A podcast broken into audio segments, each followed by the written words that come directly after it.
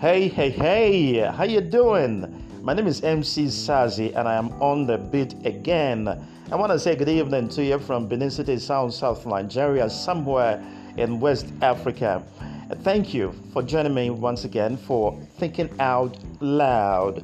Now, what am I thinking out loud about today?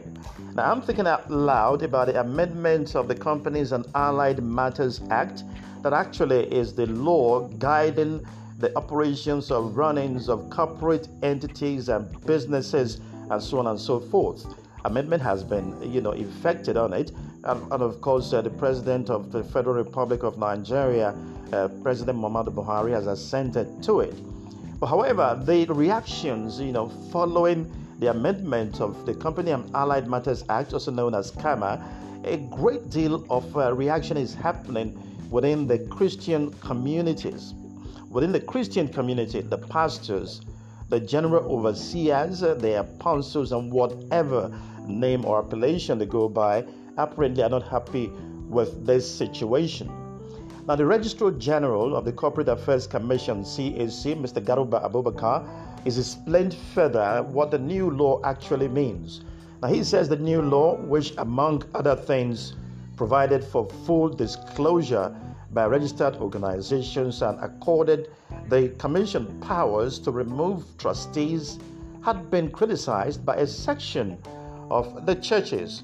But Abubakar, in reaction to the growing concerns by religious organizations, said uh, the amended CAMA was not targeted at any particular group, but rather to align organizational procedures in line with global best practices.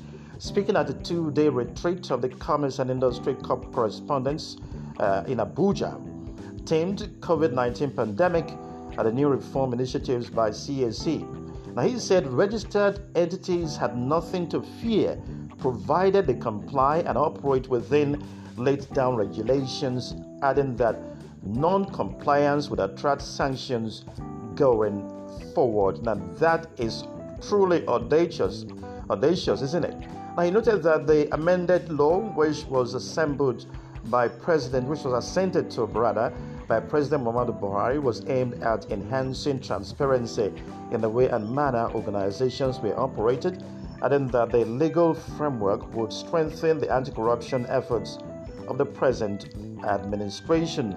Now, I guess some folks are saying, there you go again, anti corruption efforts of the present administration.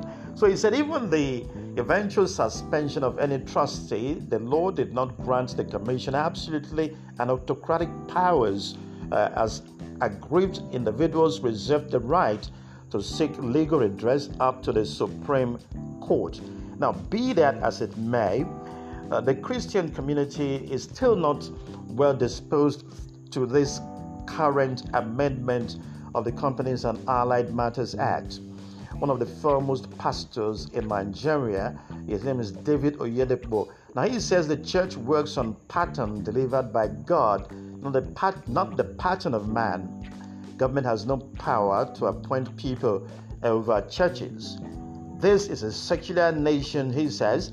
The church is the greatest asset of God in this country. Please be warned. Judgment is coming.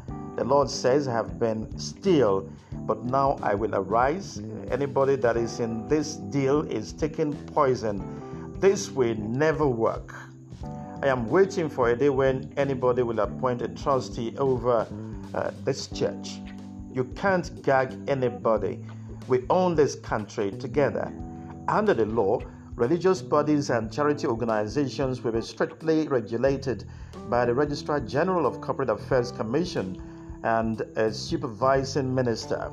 CAMA provides that the commission by may by order suspended the trustees of um, uh, an association or religious body and appoint an interim manager or managers to coordinate its affairs where it reasonably believes that there has been uh, any misconduct or mismanagement or where the affairs of the association are being run fraudulently or where it is necessary or desirable for the purpose of public interest.